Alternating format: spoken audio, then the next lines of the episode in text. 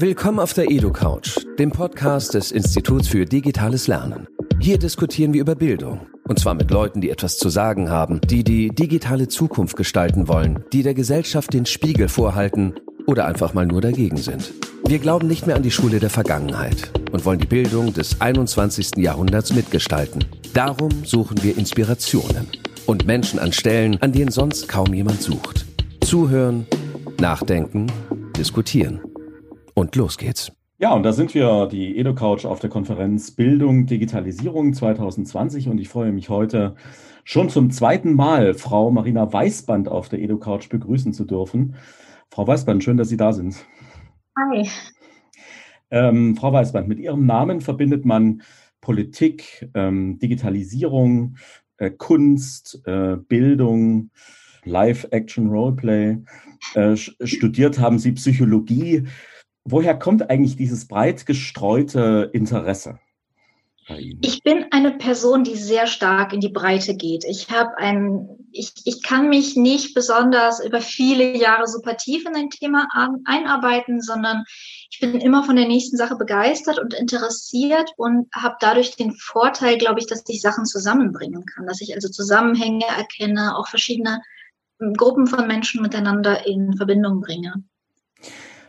Ähm, haben Sie das äh, eigentlich immer schon gehabt äh, und äh, ist das in, während Ihrer Ausbildung so an der Schule oder beim Studium verstärkt worden oder haben Sie sich das eher erkämpft gegen solche Bildungsinstitutionen? Ich habe mir das sehr stark erkämpft. Äh, ich war in der Schule, ich war sehr gut in der Schule immer, aber ich hatte pro Halbjahr so 500 Fehlstunden. Und äh, sehr viele davon waren geschwänzt. Und ich habe sehr viel dieser Zeit, die ich dadurch gewonnen habe, auf Wikipedia verbracht oder damit Perl programmieren zu lernen äh, oder durch eigene Projekte. Ich habe mich immer sehr eingeengt gefühlt in der Schule. Ich glaube, so komme ich auch dazu, dass ich mich in der Bildung für dieses fachübergreifende, projektorientierte einsetze.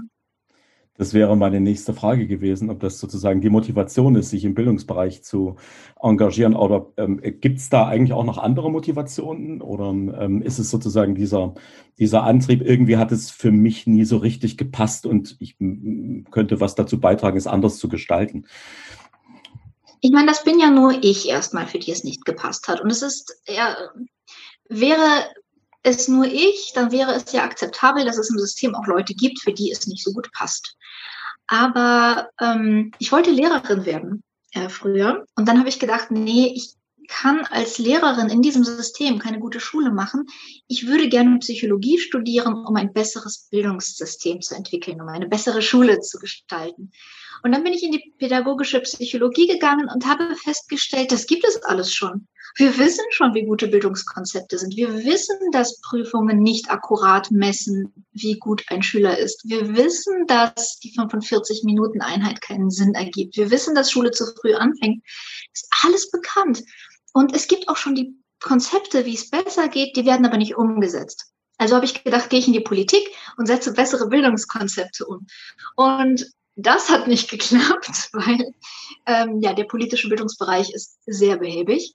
Also habe ich gedacht, versuche ich einfach durch machen, einfach durch gutes Beispiel vorangehen und tun, was man kann im bestehenden System und hoffen, dass es sich verbreitert. Und das habe ich dann mit dem Projekt Aula gemacht, ähm, wo ich einfach gesagt habe, wenn SchülerInnen sich stärker beteiligen, sich stärker selber einbringen können in die Gestaltung ihres Umfelds, dann können sie auch ähm, den Unterricht mehr formen.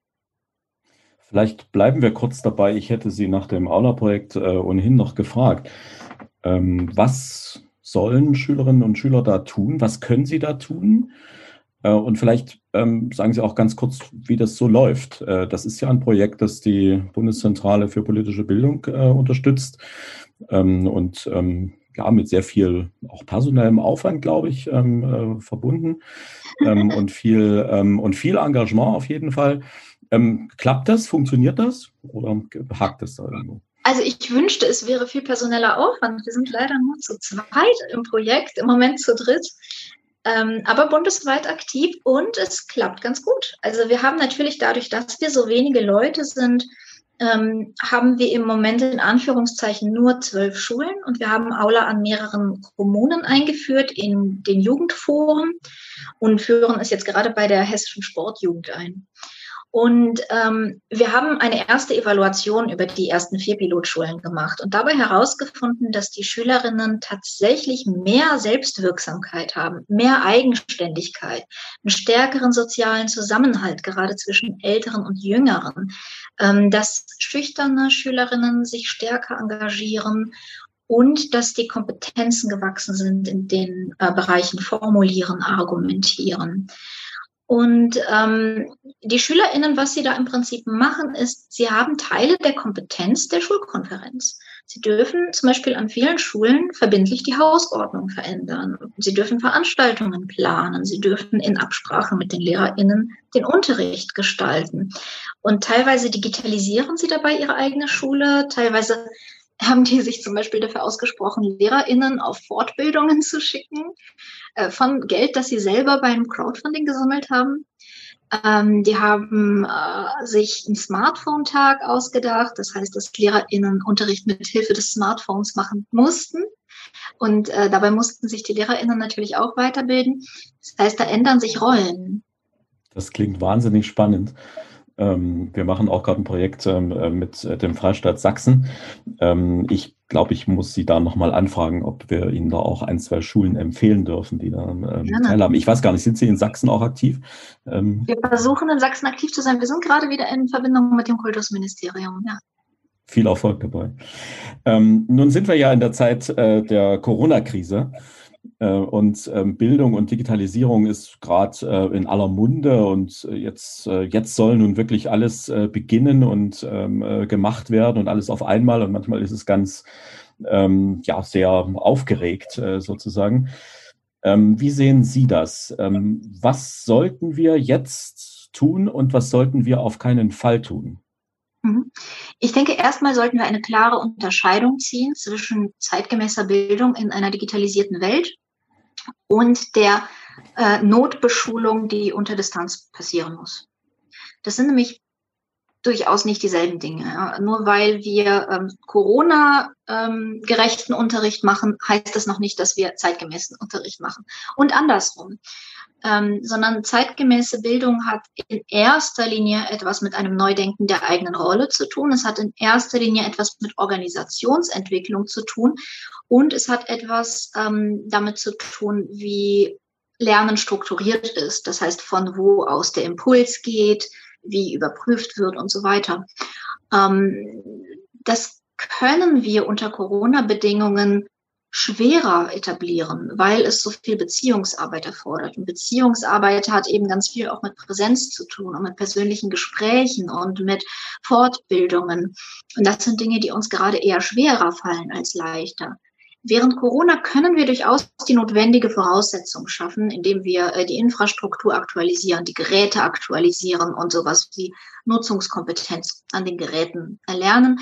Und natürlich ähm, auch ähm, die LehrerInnen lernen jetzt gerade ganz viele Tools kennen, die super nützlich sind, um zeitgemäße Bildung zu gestalten. Aber es sind halt erstmal nur Tools und äh, die eigentliche Arbeit folgt dann erst. Ja, ich glaube, wir haben da noch sehr viel vor uns und ich glaube, dass diese Hinweise sehr nützlich sind. Wir müssen, glaube ich, tatsächlich da Unterscheidungen machen zwischen dem, was jetzt ad hoc notwendig ist und dem, was wir vielleicht auch mittel- und langfristig einfach planen müssen. Und eigentlich sollten wir es kurzfristig tun. Weil eigentlich, eigentlich sollten wir das wieder kurzfristig tun, ja, das ist richtig. Frau Weißmann, ich kann äh, Ihnen eine äh, etwas noch höher angesiedelte Frage zur Politik nicht ersparen. Ähm, Sie haben 2013 Ihr Buch äh, äh, veröffentlicht, wir nennen es Politik. Mhm. Äh, ein grob zusammengefasst ähm, deutliches Plädoyer für eine digitale Erneuerung unseres politischen Denkens und unserer politischen Organisation. Ja. Jetzt sind wir äh, sieben Jahre weiter. Und manchmal hat man jetzt den Eindruck, dass unsere politische Kultur ins Vogelwilde kippt. Mhm. Wie sieht Ihr heutiger Rat äh, an uns aus, wie wir unsere öffentliche politische Kultur, unsere politischen Prozesse gestalten sollten? Ist das immer noch das, was Sie damals auch dachten? Sind da neue Dinge hinzugekommen? ähm, haben sich vielleicht auch Dinge grundlegend verändert? Ich würde dabei bleiben, was ich damals geschrieben habe. In Wir nennen es Politik mache ich ein Plädoyer für größere Transparenz, mehr Partizipation, für mehr Austausch untereinander und dafür, die Bürgerinnen dieses Landes als Ressource wahrzunehmen, weil sie alle Expertinnen in ihrem jeweiligen Bereich sind. Ähm, ich glaube, dass diese Stimmung, die wir haben in sozialen Medien und auf der Straße, durchaus auch in der Natur der sozialen Medien liegt, die gewinnorientiert sind und die Gewinn erzielen, indem sie das Radikalste pushen und damit mehr Aufmerksamkeit binden. So funktionieren im Übrigen leider auch die klassischen Medien. Da ähm, kann man nicht nur die sozialen schelten. Aber ähm, es liegt auch begründet in einer gefühlten Ohnmacht in einem, was ich bei den SchülerInnen, mit denen ich arbeite, auch oft wahrnehme. Am Anfang des Projekts ähm, sagen die, äh, warum soll ich mich denn beteiligen? Die Lehrer machen doch eh, was sie wollen. Und genau daraus wird dieses, die da oben machen doch eh, was sie wollen ohne Selbstwirksamkeit, ohne das Gefühl, wenn ich etwas tue in dieser Welt, verändert sich etwas in dieser Welt, schützen wir uns dadurch, dass wir gar keine Motivation entwickeln, uns zu beteiligen, sondern die Welt vereinfachen in die da oben und wir hier unten, in die Bösen und die Guten. Und mit diesen einfachen Weltbildern äh, und voller aufgestauter Wut und Frustration gehen wir dann auf die Straße und geben irgendjemandem die Schuld, den Migranten, den Juden, den Gott weiß wem. Aber ähm, ich glaube tatsächlich, dass die beste Extremismusprävention und das beste Mittel für Demokratie in der Selbstwirksamkeit liegt. Also in der Erwartung, ich bin nicht Konsument dieser Gesellschaft, ich bin nicht Opfer dieser Gesellschaft, sondern ich bin Gestalter dieser Gesellschaft. Ich trage Verantwortung für mich und andere. Mit den schlimmsten Schülern gehe ich normalerweise so um, dass ich ihnen Verantwortung gebe weil sie dann plötzlich sich selbst ganz anders sehen und ganz anders anfangen zu agieren. Ich glaube, vieles von dem, wie Menschen sich verhalten, spiegelt einfach nur das, was wir von ihnen erwarten. Das sind, glaube ich, ganz wichtige Hinweise. Erinnert mich an meinen ersten Schulleiter, der mal zu mir gesagt hat, ähm, weißt du, wenn die jungen Leute erwachsen sein wollen, dann behandel sie auch so. Genau. Ähm, und er meinte, glaube ich, genau das. Dann gib ihnen die Verantwortung. Sie werden wahrscheinlich auch Fehler machen und sie werden äh, hinfallen und du musst ihnen dann helfen, wieder aufzustehen. Aber nimm sie ernst, gib ihnen Verantwortung, sag ihnen, dass sie selber Teil des Systems sind, dass sie mitgestalten müssen, ja, weil es ähm, ihr System ist sozusagen. Genau, wir arbeiten zum Beispiel bei Aula mit einem Konzept, das heißt radikales Ernstnehmen. Das heißt, egal was für Quatschideen die SchülerInnen einstellen, bei uns gibt es keine Quatschideen. Wenn die einen Killerroboter wollen, dann machen wir Verbesserungsvorschläge und fragen, bitte formuliere aus, wie du das mit dem Waffengesetz vereinbaren willst äh, und wer das finanzieren soll. Und ganz, ganz schnell geht es, dass die Plattform dann wirklich sehr konstruktiv und sehr ernst betrieben wird. Sehr spannend, Frau Weißband. Ich könnte noch sehr lange mit Ihnen so weiterreden, aber ich weiß, Sie haben jetzt auch Anschlusstermine.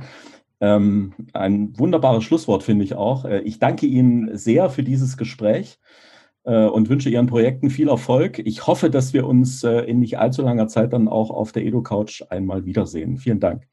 Ich danke Ihnen sehr herzlich. Einen schönen Tag noch.